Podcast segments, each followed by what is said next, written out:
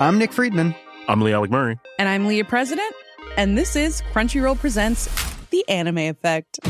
We are a new show breaking down the anime news, views, and shows you care about each and every week. I can't think of a better studio to bring something like this to life. And yeah, I agree. We're covering all the classics. If I don't know a lot about Godzilla, which I do, but I'm trying to pretend that I don't right Hold now. it in, hold it. And our current faves. And... Luffy must have his due. Tune in every week for the latest anime updates and possibly a few debates. Oof. I remember, what was that? say what you're going to say, and I'll circle back. You can listen to Crunchyroll Presents The Anime Effect every Friday wherever you get your podcasts, and watch full video episodes on Crunchyroll or the Crunchyroll YouTube channel.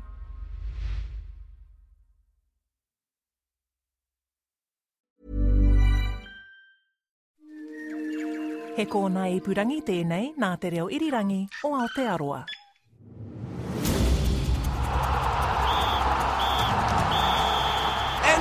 Extra Time. Hello and welcome to Extra Time. I'm Barry Guy. The Japanese tennis player Naomi Osaka caused a stir last week when she said she would not be answering any questions from the media. She said the nature of media conferences put undue burden on players' mental health. After being fined for missing her first post match media session at the French Open, she was threatened with expulsion by Grand Slam organisers. Osaka then decided to withdraw from the tournament, explaining she had been suffering from depression for almost three years. The former New Zealand tennis star Belinda Cordwell believes if Osaka hadn't raised the issue on the eve of the tournament, organisers could have taken a different approach. I think the unfortunate situation here is the timing. So we have a couple of issues here.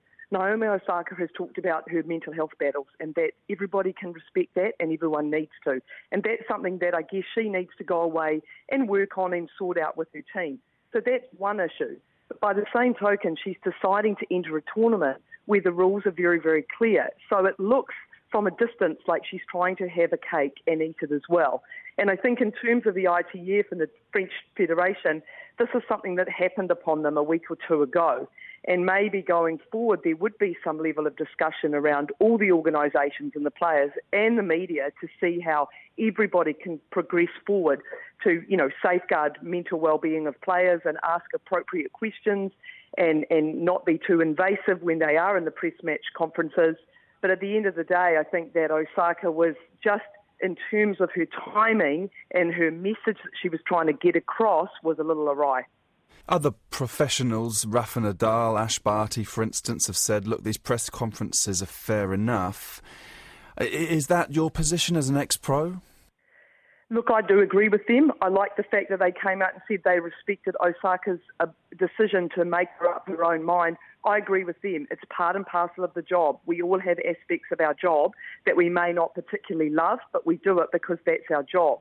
And I think the disappointing thing from my perspective, reading from afar, is that these types of players have huge amount of support around them. They have a great network of people, their inner circle, who are offering advice and support. And I'm quite disappointed to think that her support networks were of such that they allowed her to step into this really sort of dangerous territory, if you like, on the eve of a Grand Slam. And I think that she could have been managed differently by her team so that we could have avoided this. How did you find the tough questions back in the day? Look, I mean, it is a little bit confronting, and you know, no one's got massive self confidence, particularly if you're not playing very well that week. And you do feel vaguely vulnerable, but I think that you know, on the flip side, it's a it's a matter of building up your own self esteem and recognizing that you can only control what you can control. And if people ask you questions, you can't control what they ask, but you can control how you react and how you answer. And I think it's building up that level of self confidence and esteem that would stand Osaka in good stead. That's Belinda Cordwell talking to Max Towle. The former world champion squash player Dame Susan Devoy admits she dreaded media conferences during her 11 year career, and she imagines it's not got uh, it's now got even tougher for athletes. Dame Susan believes what Osaka has done has presented the bigger picture of players' well-being and the media's role in that. Well, I don't know the full story around Naomi, and there's probably a much more that we don't know. We're only hearing in the media. But I think we've got to start looking, well, taking better care of um, athletes' all, all round well-being. And I think the press conference is just one example, but perhaps it's time to look at this very outdated method of questioning and and make some really good changes because press conference and with social media and everything, generally athletes these days are not actually being themselves for the fear of. I mean, if you lose and you're a press conference, it's a terrible feeling. Uh, if you win, it's you know it's not just good enough to make the performance. It's always like there's some probing that the the actual stories not just good enough. I mean, I just listened to Devon Conway. What an articulate, wonderful story about a test debut, you know? Uh, and that's what conversations with media, with journalists and sports people should all about. But it's, it seems to have changed and putting a lot of pressure on athletes. And conversely, there are those out there that say to be a top athlete, you need to have that mental rigour. That's part of being able to succeed, and that you, you know, it's what sets top athletes apart. Oh, most definitely. I mean, I would say that, you know, 30% mental and 20% physical when you get to the very top, at least, you know, and you've got to maintain that, uh, that simple, simply put, mental toughness.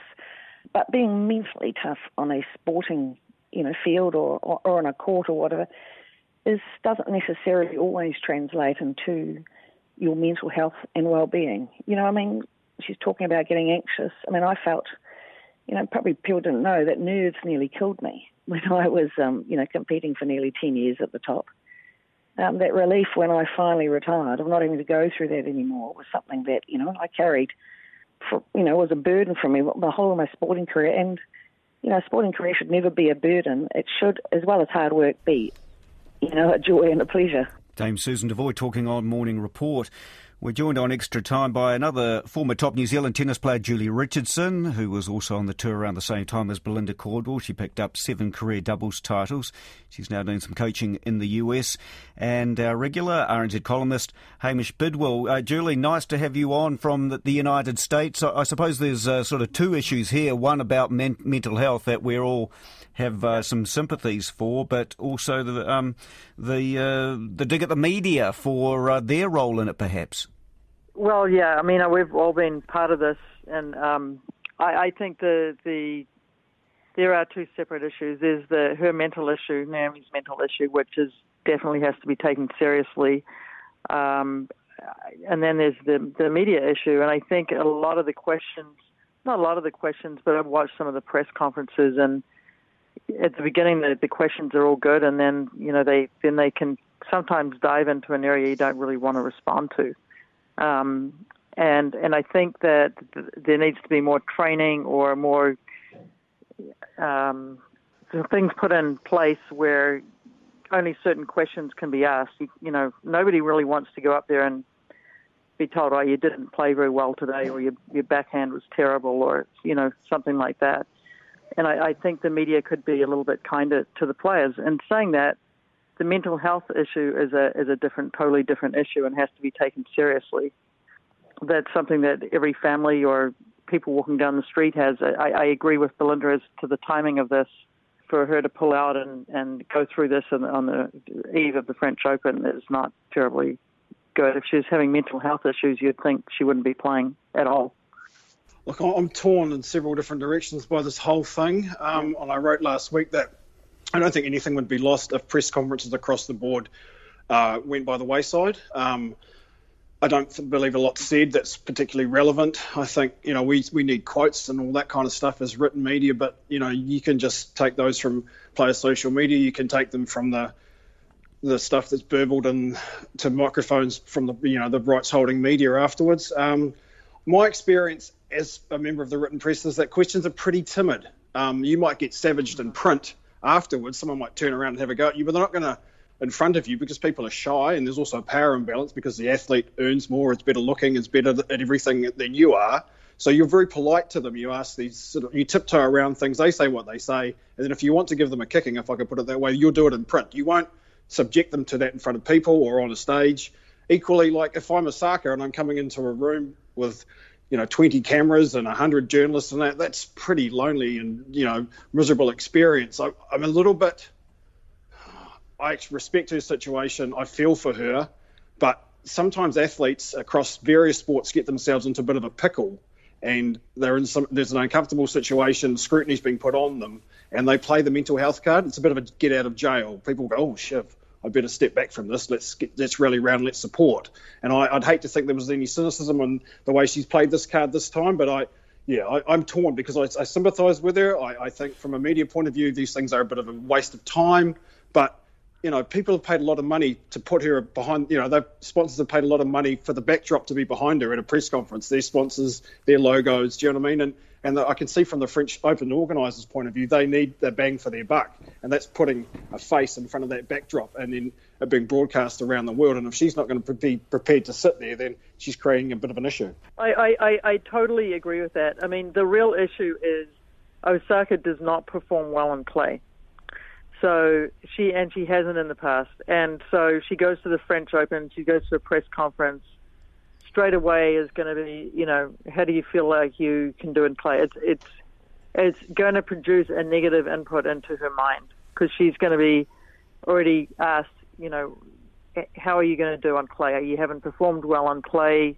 You've done well on other surfaces, for example, and um, you know, and it's going to it's going to set her off right at the beginning. And if there, is that a mental health issue for her, I don't know. We don't. Nobody walks into her shoes, but um, as I said, which I really believe, if she her mental health issues are that bad, she shouldn't be playing tennis because it's a very tough mental sport, and um, you know she should be getting help. It's not just French Open; it's other tournaments that are, you know, happening, going to be happening, Wimbledon, all that coming up. Julie, do you think uh, it's become more difficult for players and the questions that uh, go their way because of the immediacy of all the media now, and you know, it's it's uh, social media. It's more almost instantaneous, and they're looking for headlines and and those sorts of things. Um, do you think perhaps that um, this pressure on players is worse than it it used to be in your time? No, I don't. I don't think it is worse. I think it's actually better because the players have a format. They have social media where they can speak out.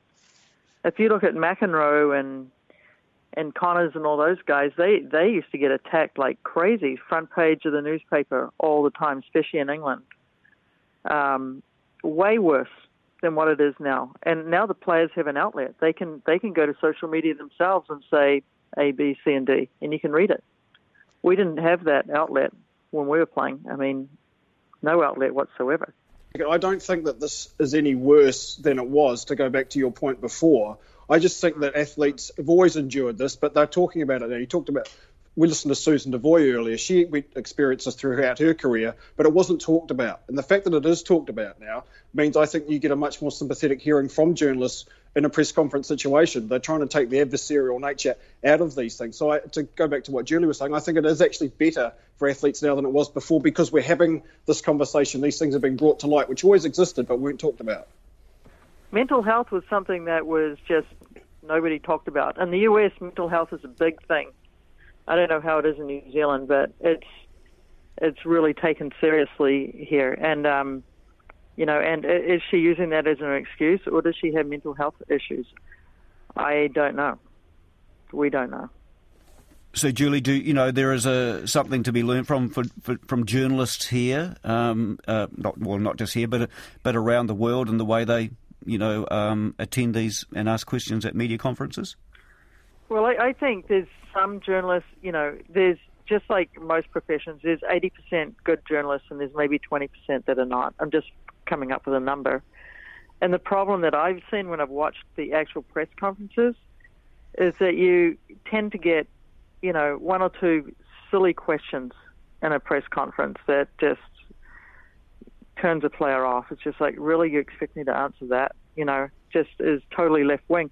And I think those are the kind of things like the questions that are just not relevant or they're focused on somebody's relationship or some other issue. Those things have to should try and be stopped somehow. Do you feel, um, though, that I mean, especially in a, in a Grand Slam tournament, you're playing so many matches that perhaps you know, is is there a need after every every match to uh, to attend a media conference? Um, but, but more importantly, I suppose when a big name loses, that's when people want to sort of perhaps know why. Well, absolutely, and they have a right because how much are these players getting paid? they're getting paid a lot of money. They have a responsibility. If they're going to play the tournament, they have a responsibility to the public. that's just the way it is. I mean, it's it's they're getting paid a lot of money. That's part of the job. Hamish, would you agree with me, perhaps? And, and you mentioned this earlier. I've not found uh, it to be a, a, a, major issue at media conferences in New Zealand. I, I think you know the questions are. Are quite quite productive, and any analysis I think uh, is more directed towards a coach, perhaps than than the players on the field. Uh, I mean, what's your feeling? Yeah, I would say that ninety percent of people in the sports media in New Zealand are fans first and journalists second, and their goal is to be liked or to create a collegial thing with the athlete. They, they love the athlete and they want the athlete to like them, and I, I find that weird myself, but that's cool. Um, and so the questions are real patsy ones, and and you will, as Julie mentioned, get some silly ones, you know, like relationships or you know what candies do you like and all that kind of malarkey. Like, give me a break. Let's talk about the actual sport. But if you want to talk about rugby and get into some in-depth issues in this in the New Zealand case, then coaches are absolutely the best, you know. And we were very lucky for a long time to have Steve Hansen here, and I can think back to the British and Irish Lions series of 2017. Anytime Warren Gatland was up as Lions coach and Hansen was up as All Blacks coach, that was compelling. You know, there was a bit of sparring between them and the media. There was a bit of needle, you know, there was a bit of megaphone diplomacy between the two of them, and that was good stuff. But they were experienced campaigners, grown men, robust, who knew their method, had their message, and wanted to convey that. And they were far more equipped to do that than any athlete is because of their age and their experience. I think the age thing is a big thing. I watched Naomi Osaka when she first won Indian Wells a couple of years ago, and um, she could barely speak.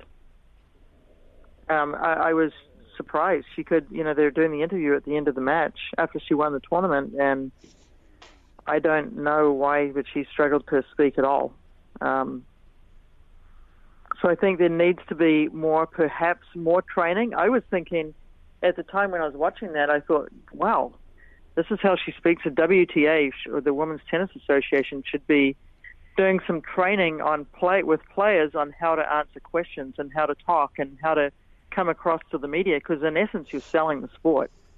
So well, that's a really good point. You have to know your athlete, don't you? As as the people who are yeah. in their in their team, or in the New Zealand context, if it's a team sport like rugby, we have Pacifica players. Some of them are very shy. They're very articulate, but you know, you put them in front of a lot of people, they're shy. You put them in a one-on-one situation with just a journalist, no microphone, just a tape recorder sitting there subtly. They'll talk to you very well, and they'll gain some confidence. Then they'll be able to front the cameras and front the scrums, and maybe do a press conference. But you have to educate people and help them and, and, and give them the skills to be able to speak to a public audience. Yeah. Yeah, I think that's huge. I really do. Then they because here they are, they know how to play tennis, but have they learned how to speak? Have they learned how to speak in front of a crowd? Do they know how to answer certain questions? You know, whatever it is, they need to be trained. People tell me though, members of the public, friends, that we're interested in watching them play. You know, they're, they're there to play, they're not there to talk. How do you respond to that though? That's, I totally disagree with that. It's a, it's entertainment. It's a form of entertainment. People used to love John McEnroe. They loved his antics. They love listening to him talk. He's a big commentator here in the U.S. right now. It's it, you're selling yourself. You're selling the game. You're selling yourself. You're you know it's it's not just the sport. People want it. They want personalities. Hamish, you just touched on it earlier, and uh, that uh, the way that. Um, sports now are controlling the media in some way, especially for their sports. Um, is that the way that we're going? You know, um, that they provide the interviews and, and, that sort of thing. It's their people that are that are running the show, and uh, I know I've been to a couple of media conferences where the head of media is coming around asking the journalists what you're going to ask and things like that. I mean, is there going to be a shift perhaps that um, sports administrators in some way will take more control of uh, how their uh, athletes um, speak to the media? We've had that for a long, long time, Barry. You know, you turn up on a day to do a, a sport and someone's put up, and it's not the person you want to talk to. It's not a person particularly relevant. It's probably often not a person who's a particularly good talker, but they are the person who's been put up this day. And you need the content, and you'll interview that person, and you'll like it. And if you don't like it, then you can get lost.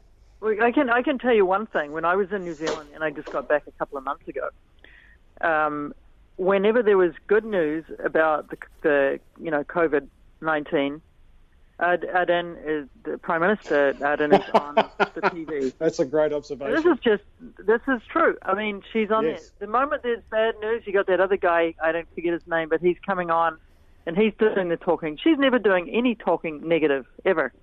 It's always somebody else who's doing the negative talking. It is interesting though, Barry. I think in their heart of hearts, athletes would hate would, would prefer not to ever have to front the media. They find us um, a nuisance. Uh, we're an intrusion into their lives. We're beneath them. It's it's it's undignified for them. They feel that they've reached a status in their life where they shouldn't have to go through this sort of ritual. Um, and I, I wonder, in, in- turn, how much fans get out of these interactions and what sort of information they're gleaning and how that's helping them connect with the athlete, or is, as you mentioned before, is it just watching the sport that the that the fan likes rather than anything the athlete has to say afterwards? You you're turning into boring if you just if you just going to watch them play tennis or any sport.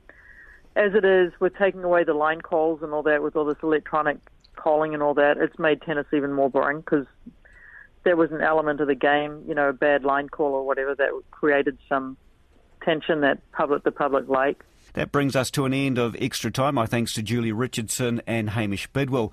Extra Time is available every Friday afternoon. You can find us on Apple Podcasts, Spotify, Stitcher, Radio Public, iHeartRadio, and of course at rnz.co.nz. Give us a rating if you would. That helps a whole lot and means other listeners can find us much more easily. I'm Barry Guy. Ka.